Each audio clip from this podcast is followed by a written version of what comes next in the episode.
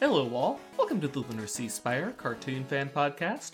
This is episode 473, and today we'll be talking about Cake the Cat from Adventure Time, Fionna and Cake. I'm GC13. And I'm David. So we finally, we finally got them both into the land of Ooo. I mean, it only took two and a half episodes, but we got there. I, it's fun to have the freedom. I guess there's you know ten full episodes. The The series is pitched as oh, it's an adventure across the multiverse with Fionna and Cake and Simon, but it, it does take a bit of effort to get us there. So we're only in episode three where Cake kind of comes into her own and learns about the world of magic, and Fionna still has a, a, a, whole other episode to do that in, and then maybe we can start our multiverse adventure in, in episode five. I, does Fionna really need much time to get her bearings? She's got that big Finn energy going on where she just finds herself in this strange world and she's like, huh, neat. Yes. Cake was far more distraught. No, uh, Fionna's quite capable. I, I think my favorite small moment this episode was her just kicking in the ice cream vendor slash you know ice princess uh you know very quickly and it's just over with very little regret right? Hops out of the ice cream wagon and just boom kick to the you know guts. And that that energy keeps going. And then she kicks the ice queen and is like sorry. Yeah. It's like oops i was acting on instinct.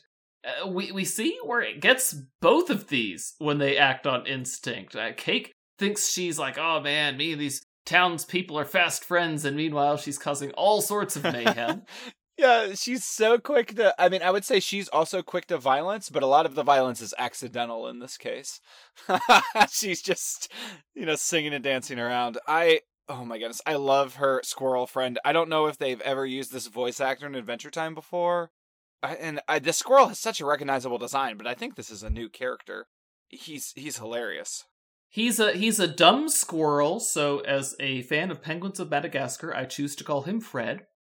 it's a good name. I should see check the credits to see if there's an actual name given to the squirrel, but uh I don't see one. Uh yeah, he's just named Squirrel in the credits. Sad, but what can you do? Uh, speaking of Fred, I liked that the owl just had the shirt that said owl, and then, you know, she slashes off the L, and he's like, ow! Because that's what his shirt now says. Oh my gosh, yeah, the, the animals from the tree were, I mean, honestly, a perfect Adventure Time creation. Like, uh, just with the added uh you know new wincing that i have as cake you know is slashing all these guys and now we have to see them bleed just a little yeah, she does a lot more damage than Mimo ever managed. True. I, I yeah, I think the same guy that vo- voices uh, Mart Mart. Wait, why am I forgetting Finn's dad's name? Is it Martin? No, his last name's Merton. Well, didn't we see his mother just for a moment there? Very we, concerned we about Cake right before she goes over the wall. Yeah, well, now she has you know a bunch of. Well, where did we leave? This is where late Adventure Time leaves me narratively. I can't remember if there's multiple copies of her everywhere walking around because she's uploaded to an AI, but then she also has mm. puppet people. I think I don't remember how the Islands miniseries went, but anyway, yeah. So she this is to be expected. So if you didn't remember that she's kind of like a healer who has a bunch of dolls or clones or something walking about, yeah, that's that's why. Now, uh, I I have a I have a question for you. Uh, we we see um she didn't say her name in this episode, but we see the the little girl. Oh yeah. What was her name? Bridget? Um, that sounds familiar. She asks Simon for her book back, and he does not give it to her, but she ends up with it back. I, I don't know if he eventually relents or what, but. Mm, yeah, is that just we didn't have time for the scene? But yeah, she is reading it on her little uh put together sort of rocket Oh, uh, what it, it technically is a tricycle. It has three wheels and a little cake uh, flag on an antenna. But yeah, I don't know how she managed to get that book back. Is it? It is the same book. Did did Fionna pick it up as she ran away from Simon? Uh, no, no. she's just sitting there reading it.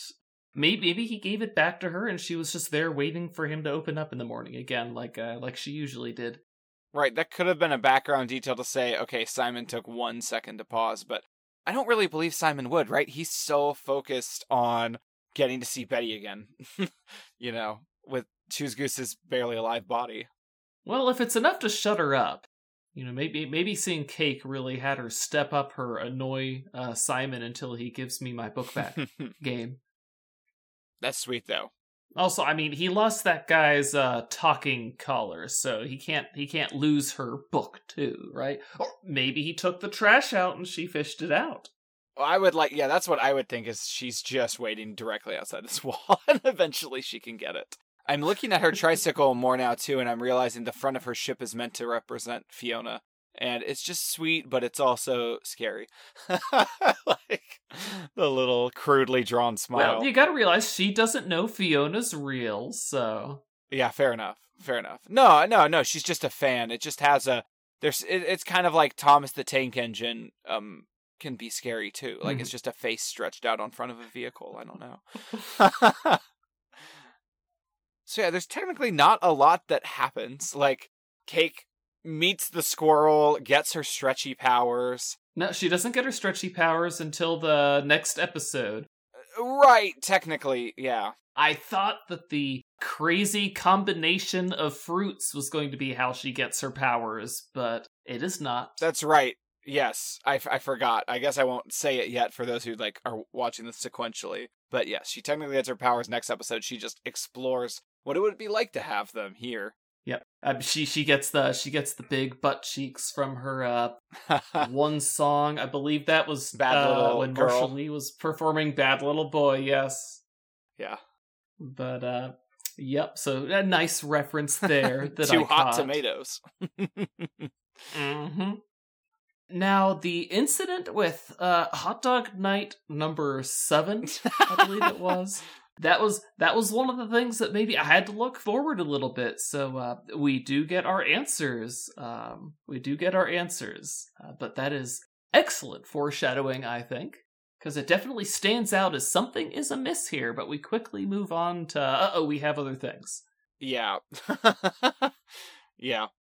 I I I I'm excited to get to the rest of the actual plot of this miniseries because it's well, it's just more time. So I I don't know. The, the previous time we've spent on the multiverse concepts too only gave us I, I feel like Adventure Time even it, it wasn't holding back before ever creatively. but it didn't it, it came out before the era of an absolute wave of multiverse content in every conceivable place in in in you know American media. But uh now like it's still I don't know. I I like all these weird things that are occurring in these different places. And well, yeah, there's so much to say in the next episode too. I'm like terms Yeah. like crossover and whatever about to be whipped out, but I mean, Ooo is such a crazy, amazing place, and I think Ooo is even only just that one planet. Then there are all sorts of other crazy things happening on all of the other planets out there, and then you find out in the next episode it's part of this big crazy multiverse. Well, I mean, I guess we've seen the other multiverses, but we get an explanation for them, I should say. Yes, like there's even the same diagrams been there before. And they really used the multiverse cleverly before in Adventure Time too. In in ways that felt, you know, very specific to the plot, right? Like the first time we go to the farm world, we use it to basically understand some effects of the mushroom war indirectly in like the most creative way possible.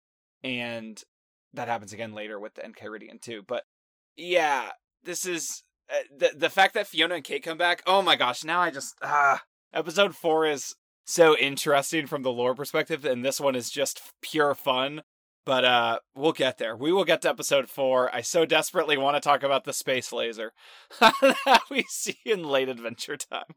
Speaking of fun things, though, uh, I cannot believe I've gone this long without talking about Marshall Lee and uh, Whatever the whatever Prince Bubblegum's real name is. Lumpy Space Prince. oh, God, whatever Lumpy Space.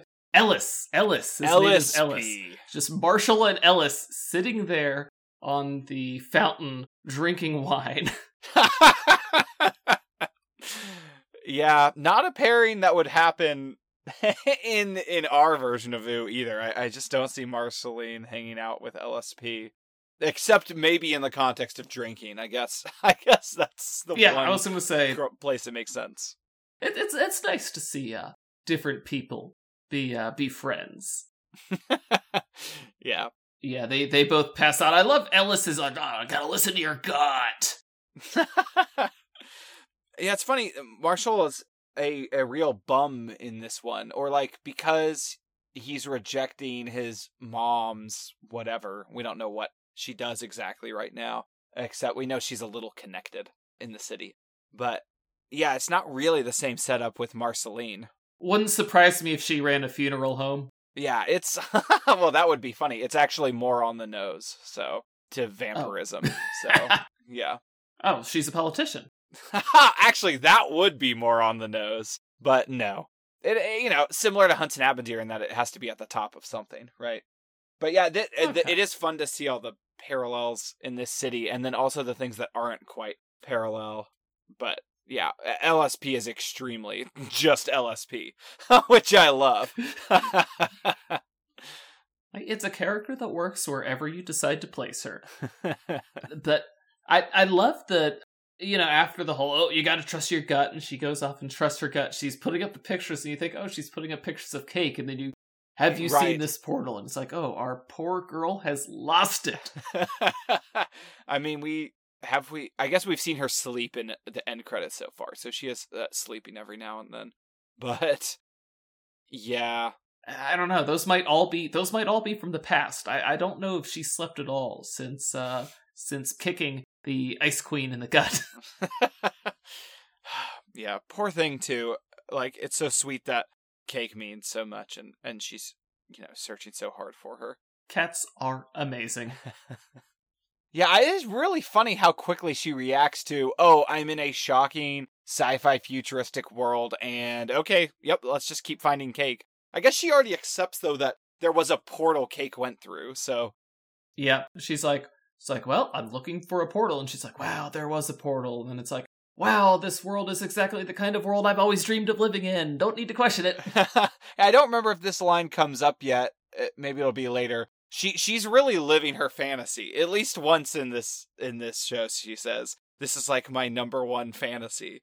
So, but uh, there, there's a few experiences she gets to have like that, which is fun. Well, when her biggest fan says, oh, "Welcome to Ooo, I think you're gonna like it here," and she's just looking at the crazy fantasy realm, it's like, "Oh yeah, I think I will too." And of course, just like Finn, the first major thing she does is just beat up a bunch of people.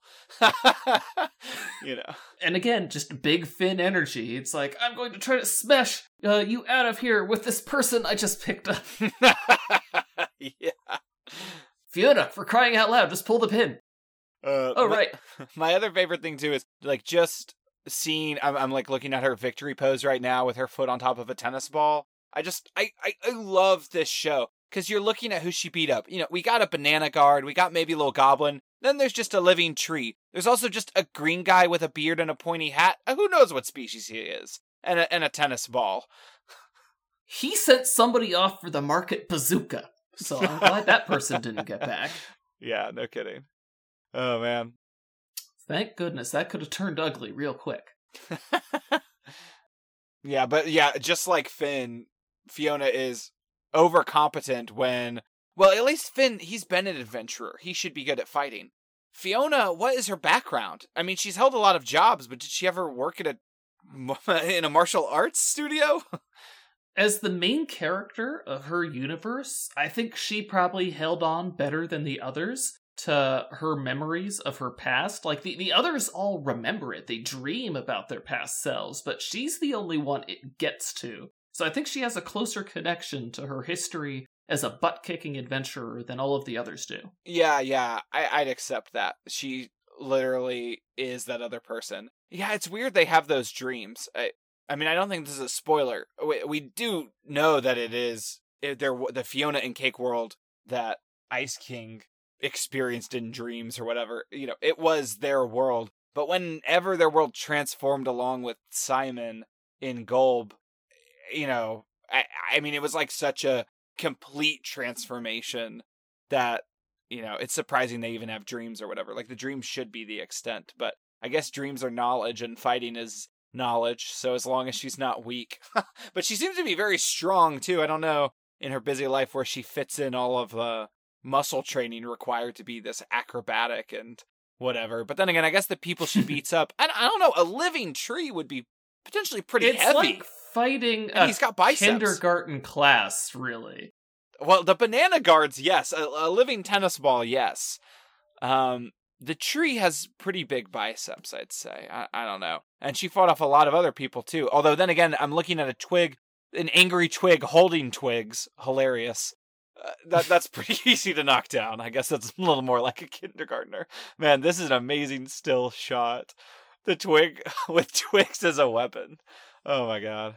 But uh, we we did at the very beginning of this episode get another clip of Finn and Jake back when they were still together, back before death had separated them. And I just want to point out that Prismo, uh, he's got his five o'clock shadow, and he's uh he's watching the good old, he's watching the glory days, you know, and uh, he ignores something on his little remote control there.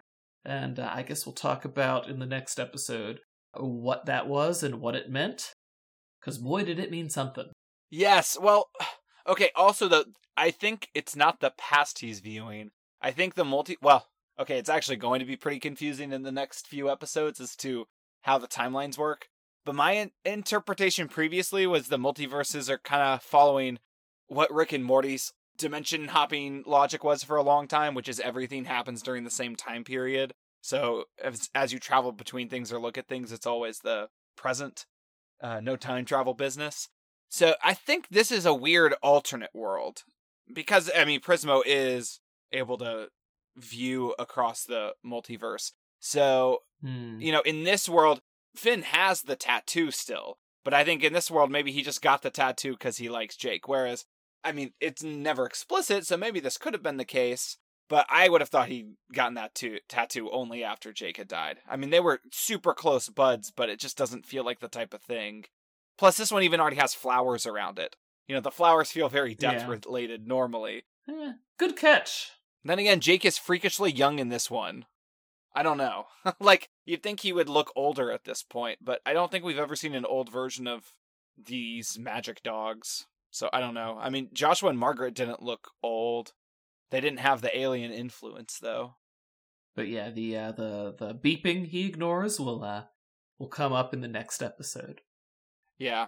I yeah, minor regret. We we barely I hear Prismo's voice in this one, but I don't think it's actually the same voice actor for Prismo, which, you know, the the new person does a pretty good job of replicating that guy, but um which his name's not coming to my mind, but was in Silicon Valley and in, in some other shows.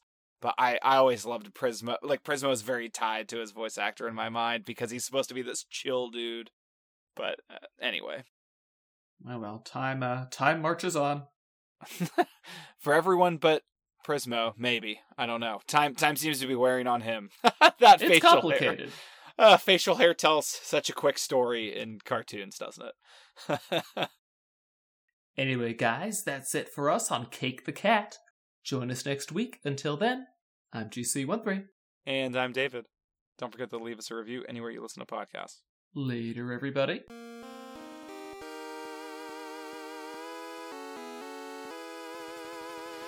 Our opening and closing music is by Mark Soto. For more cartoon related content, please visit lunarseaspire.com.